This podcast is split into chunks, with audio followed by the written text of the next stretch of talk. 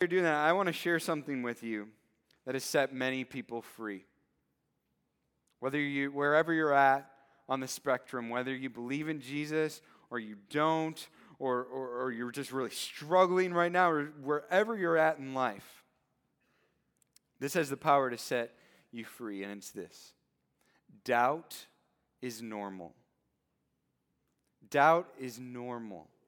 Okay, I was sitting across from a guy today at lunch, or not today, but this week at lunch, and he was sharing his story with me, and he was sharing how he went through some really, really difficult times, and he believed in Jesus, he loved Jesus, but had all sorts of questions and doubts, but he was really freed by the fact that it's not abnormal to doubt. That's actually a normal thing, especially when going through crisis. William Lane Craig said this: any Christian who is intellectually engaged and reflecting about his faith will inevitably face the problem of doubt. Doubt is normal, but he also says the problem of doubt, it is a problem, but it's not something to be ashamed of or hidden. But it has to be dealt with, or it's going to eat you up alive. And that's why all questions are welcome here. If you're here this morning, you have some doubts, you've got some questions, let's talk about it.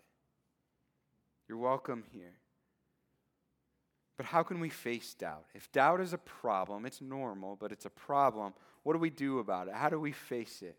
Well, we do it in two different ways, two main ways anyway. It's with facts, looking up reasons for why we believe what we believe, and experience. And so I want to spend most of our time this morning giving you some facts, some evidential proofs, specifically for the resurrection of Jesus. And then I want to give you some empirical proofs, and we'll actually hear, that's experiential proofs. We'll actually hear someone's own experience, someone sharing their story here this morning. Theologian John Stott said this: Christianity is in its very essence a resurrection religion. The concept of resurrection lies at its heart. If you remove it, Christianity's destroyed. Here's what he's saying. If Jesus didn't rise from the dead, let's be done and just go out to eat. Like, let's just forget this whole church game if Jesus is not alive. But he is alive. And there are great reasons, great things to stand on as to how we know for sure that he did rise from the dead. So this morning, I'm going to be sharing with you some evidence, both in this passage and in from outside of this passage, of the things that were most compelling to me for the resurrection of Jesus. And I'm going to be leaning heavily on three books. I'm not going to pretend this morning that all of this is original thought, okay? So you have Josh McDowell's More Than a Carpenter, Tim Keller's Reason for God, Lee Strobel's Case for Christ. Go read those if this really interests you or you're struggling with doubt. Go read some of those. So let's start with the scripture. We'll start with our home base of 1 Corinthians 15, and we'll be looking at 1 through 11 today. Now I would remind you, brothers, of the gospel I preached to you, which you received, in which you stand, and by which you are being saved, if you hold fast to the word I preached to you, unless you believed in vain. For I delivered to you as of first importance what I also received, that Christ died for our sins in accordance with the Scriptures, that he was buried, that he was raised on the third day in accordance with the Scriptures, and that he appeared to Cephas, then to the 12. Then he appeared to more than 500 brothers at one time, most of whom are still asleep, though some have fallen asleep. Then he appeared to James, then to all the apostles. Last of all, as to one untimely born, he appeared also to me. For I am the least of the apostles, unworthy to be called an apostle, because I persecuted the church of God. But by the grace of God, I am what I am. And his grace toward me was not in vain. On the contrary, I worked harder than any of them, though it was not I, but the grace of God that is with me. Whether then it was I or they, so we preached, and so you believed. So let's hone in on verses 3 through 8 to start with today. Evidential proof, facts. The first is eyewitness testimony. And if you have your bulletin, there's some fill-in-the-blank notes. If you like that, use it. If you don't, that's cool too. Do whatever is going to help you. But eyewitness testimony. Jesus' resurrection, did you see in here? It's confirmed by over 500 witnesses, including skeptics like Paul and James. 500 witnesses. But let's start with James. Why would he mention James here? Well, James was the half-brother of Jesus. And during Jesus' lifetime, he was a skeptic of Jesus. He's like, yeah, you're my brother, but I don't think you're the Messiah. I don't think you're God. Okay, so in John chapter 7, verse 3 through 5, it says, so Jesus' brothers, James being one of them, said to him, leave here and go to Judea so your disciples can see your works that you are doing. He was doing a bunch of miracles. So they're like, hey, if this is for real, why don't you show everybody? For no one does anything in secret while he's seeking public recognition. If you do these things, show yourself to the world. And this is key, verse 5. For not even his brothers believed in him. James is a skeptic. Doesn't even believe in Jesus during his lifetime. This would be like, imagine you have a brother. Maybe you do have a brother. I don't. I just have a younger sister. But imagine you had a brother and they go to the moon and bring back a big chunk of the moon, a big moon rock, and just lay it before you and go, see, I've been to the moon. And if you just sat there and went, no, no one's ever been to the moon. It's all conspiracy. You didn't go. It's not real. That's what this would be like. Okay? James has Jesus before him, his brother, doing miracles. Okay? He's watching water turn into wine, all these miracles that Jesus did. And he's going, yeah, you're my brother. I know you, we're family, but you're not God. You're not the Messiah. I don't believe you. So you know that something over-the-top miraculous. He's already seen miracles. Something over-the-top miraculous must have happened to convince James to believe in Jesus.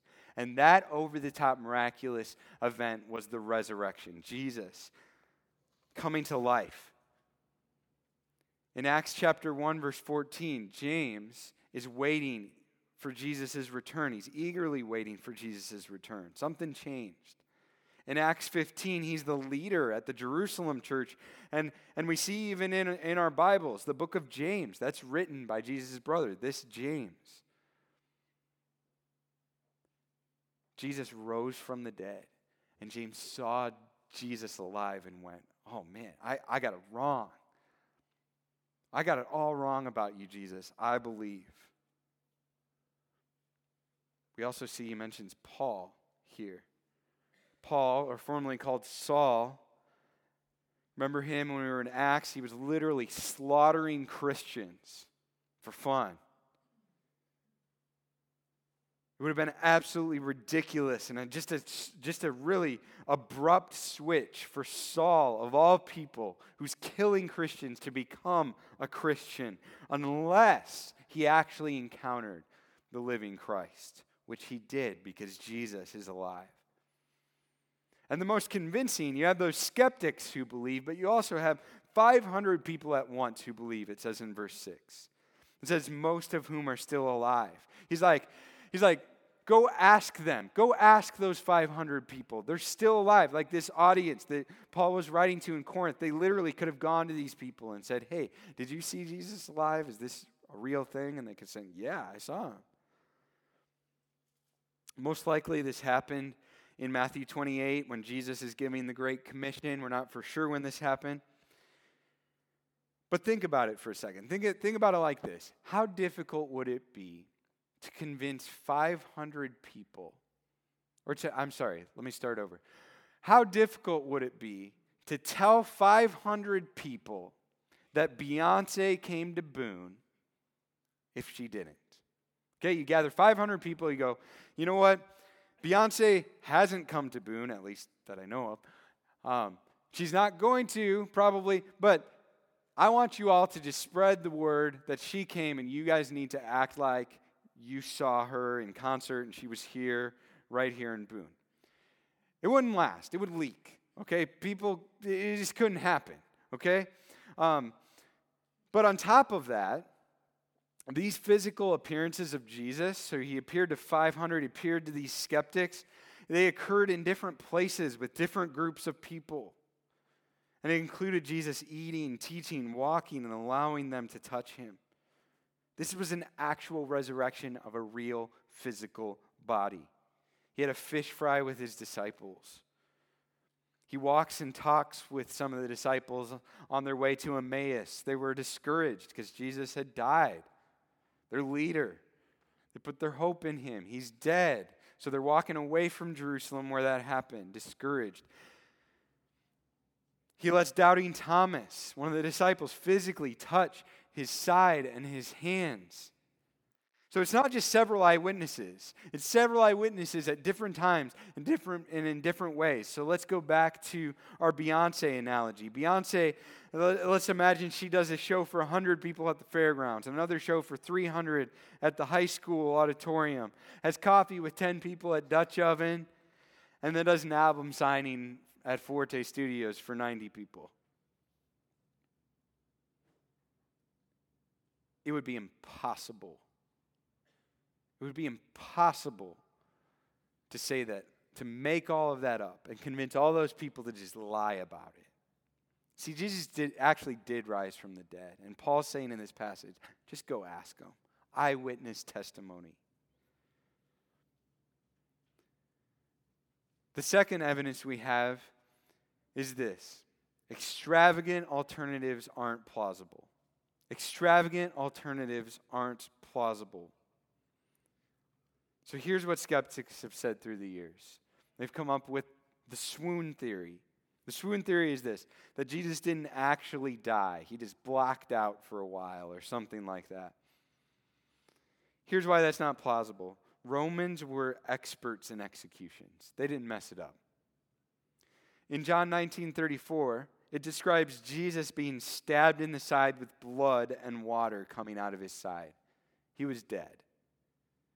Now, I'm not in the medical field, and I'm not going to pretend to really know my stuff here, but as best as I can understand, when people were crucified, they'd have a nail driven through their feet and their legs, and so they'd have to push up on that nail just to expand their chest so that they could breathe and get oxygen to their lungs and to their heart and to their whole body. So your heart would start working overtime because of lack of oxygen. And when that happens, when you have lack of oxygen, all of your organs start to break down, and they start to leak a fluid that's like water. And so when these soldiers pierced Jesus in the side, and water and blood came out, it means that his lungs and his heart was failing. And if he wasn't dead before, he's dead now because he just got poked in the lungs and the heart. On top of that, Roman guards were killed if they made a mistake. These are the highest stakes possible to do a thorough job, right? Imagine your boss comes to you, right, and says, hey, I need you to get me a Starbucks venti dirty chai double shot non-fat hot. That's Joey's order, by the way. I'll say it again. You can get your pens ready if you want to bless him. Is a Starbucks venti dirty chai double shot non-fat hot. Okay, and don't you ever get me coffee because I hate it in any form. I will gladly accept all forms of soda. But imagine your boss comes to you and says, hey, get me this drink. It's really specific. And says, if you don't get it right, I'm not just going to fire you. I'm going to kill you. You're going to get that right. Okay? You're not screwing that order up. Okay? And that's what these Roman guards had going on. When they did crucifixions, their lives were on the line if they didn't make sure these people were killed on the cross. Jesus did actually die. Another extravagant alternative is that the disciples stole the body. Well, elite Roman guards were at the sealed tomb. Any attempt would have been suicide for thieves. Think like King Leonidas from the movie 300 or Maximus and Gladiator. Okay, these are guys, those were the guys standing at the tomb. Okay, you're not getting past those guys. And think about this. The disciples were fishermen and tax collectors, as well as other professions that don't necessarily have a good reputation for being strong. Okay, try getting through that. Didn't happen. The disciples did not steal the body. New Testament describes the disciples as being scared, stunned, and disillusioned after Jesus' death. They were in no condition to steal the body. Luke 24, like I said earlier, you have these disciples going to on the road to Emmaus.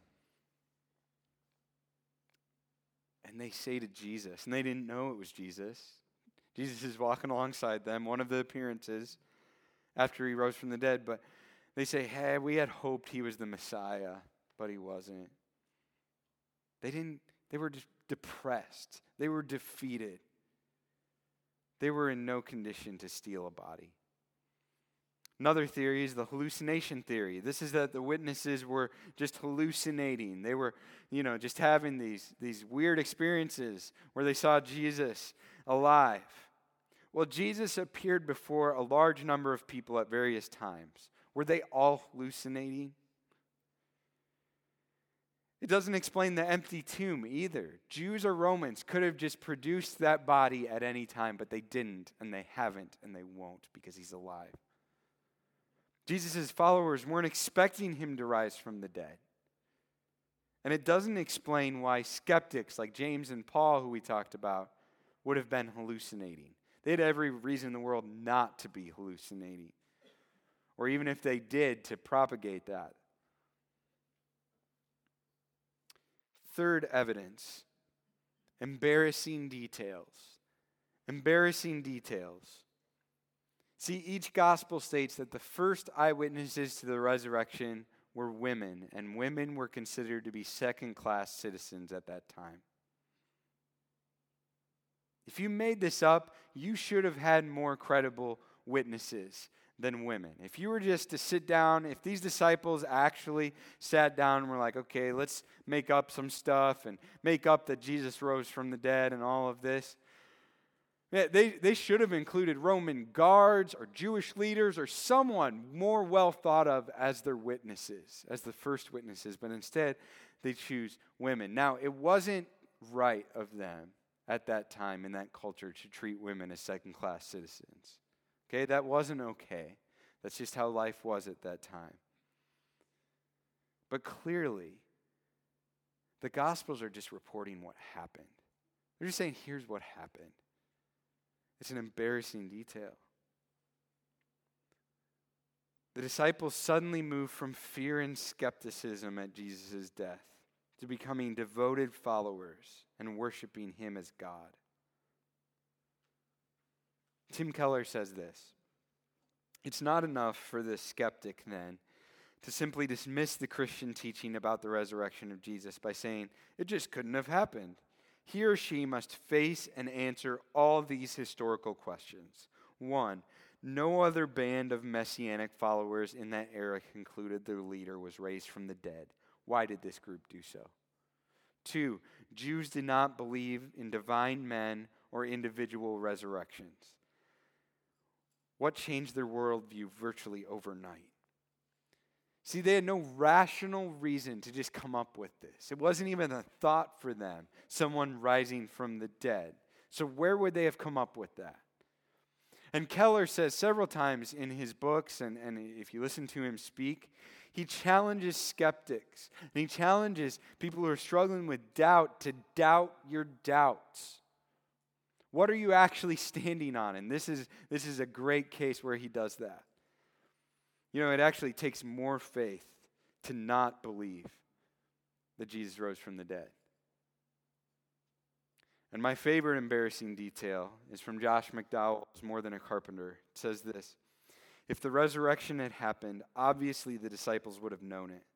Therefore, they not only would have died for a lie, here's the catch, they would have known it was a lie. Peter, originally called Simon, was crucified. Andrew was crucified. James, son of Zebedee, was killed by the sword. John, son of Zebedee, died a natural death. At least one of them. Philip was crucified. Bartholomew was crucified. Thomas was killed by a spear. Matthew was killed by the sword. James, son of Alphaeus, was crucified. Thaddeus was killed by arrows. Simon, the zealot, was crucified. People do not give up their lives for things that are fabricated. You know, the greatest test of anything being authentic, the great authenticity test is this: will you die for it? They did. 10 of Jesus' closest followers died for the fact that Jesus rose from the dead. Now let's go back to talking about doubt a little bit. Doubt is not simply intellectual. Doubt is normal, but it's not simply intellectual. Let's look back at our passage, 1 Corinthians 15, 1-2. Now I would remind you, brothers, of the gospel I preached to you, which you received, in which you stand, and by which you are being saved, if you hold fast to the word I preached to you, unless you believed in vain. Paul knew that we can't just believe the gospel, the good news of Jesus, initially. He knew that it says in here, that we have to stand and hold fast to Jesus. And he knew that in order to stand and hold fast, we have to have good reasons for what we believe. So that's what he gives in verses 3-8.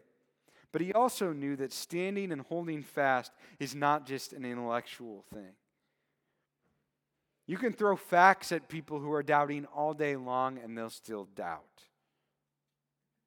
William Lane Craig said it like this: doubt is not just a matter of academic debate or disinterested intellectual discussion. It involves a battle for your very soul. And if Satan can use doubt to immobilize you or destroy you, then he will. See, that's the reason why when I was in youth ministry, I had a student who was really doubting and had a lot of questions. I gave them all sorts of great reasons for their questions, but he still really struggled with doubt. Here's why. It's not just intellectual. I was being a bad pastor and not praying for him like I should, or encouraging him to get prayer support from others. See, Paul says in Ephesians 6 that our battle is not just against flesh and blood. It's against the cosmic powers. It's against the devil and his schemes. It's not just intellectual. It's a fight for your very soul. The devil wants you to doubt and stay in that doubt and not share it with anyone. He wants you to stay alone, isolated, and defeated. But Jesus goes, no, I can handle your questions. And I'm standing here this morning too going, bring your questions, not just to me, but other people you know and love and trust who are following Jesus. Walk together in this. When you're struggling with doubt, share it with as many people as possible so that they can be praying for you, because it's a battle for your soul.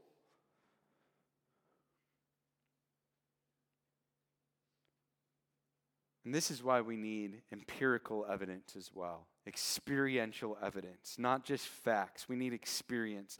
It helps us stand. It helps us stand firm with a different kind of confidence beyond our head to our heart.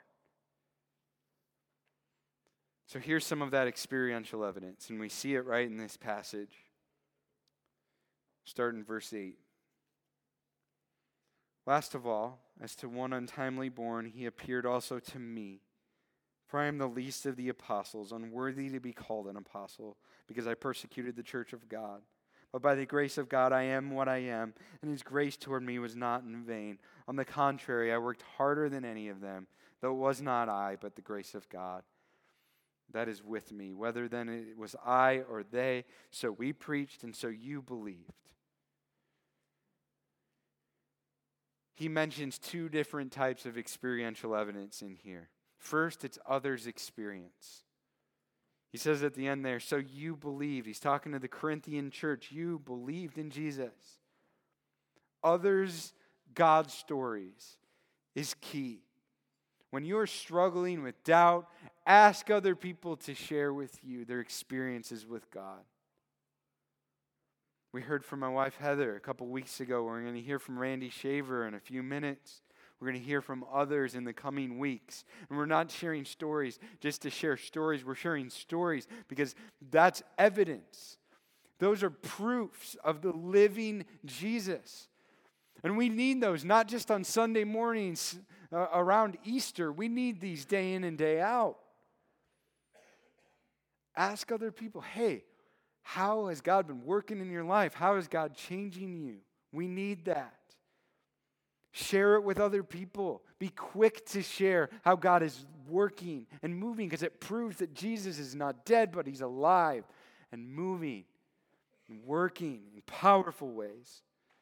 The second experiential evidence is our own experience. Others' experience and our own experience. Paul spends several verses here talking about his own experience. His experience was incredibly significant to him. It motivated him and propelled him forward. His experience was also incredibly humbling. He's like, I'm totally undeserving. It's by the grace of God I am what I am. I lived in a life of sin. I persecuted Christians. But Jesus, who was alive, showed up. My life's never been the same.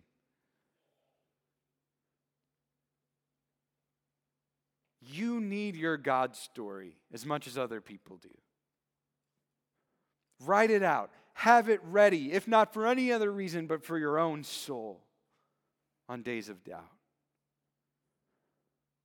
Most days, the most compelling evidence to you will be your own story and experience.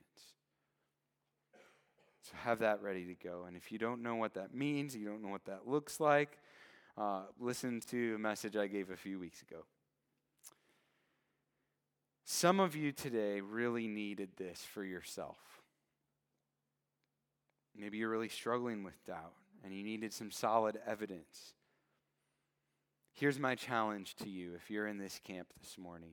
Don't leave this building today without getting some prayer, because it's not just intellectual. I would love to pray for you. Joey would love to pray for you. Grab someone that you know and trust, that you came with maybe. Say, hey, I'm struggling with doubt. I need your help. I need some prayer. Don't stay alone. And for the rest of us, you have or will have people in your life struggling with doubt. They need you to share this evidence that you learned here this morning with them. They need you to point them to some of those books I mentioned. They need you to share your story with them. They need you to pray with and for them. Because as Zach Cunningham said a couple weeks ago, the gospel came to you in order to go to someone else.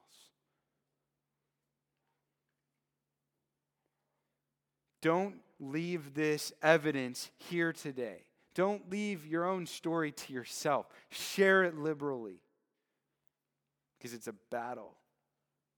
It's a battle for our souls. Pray.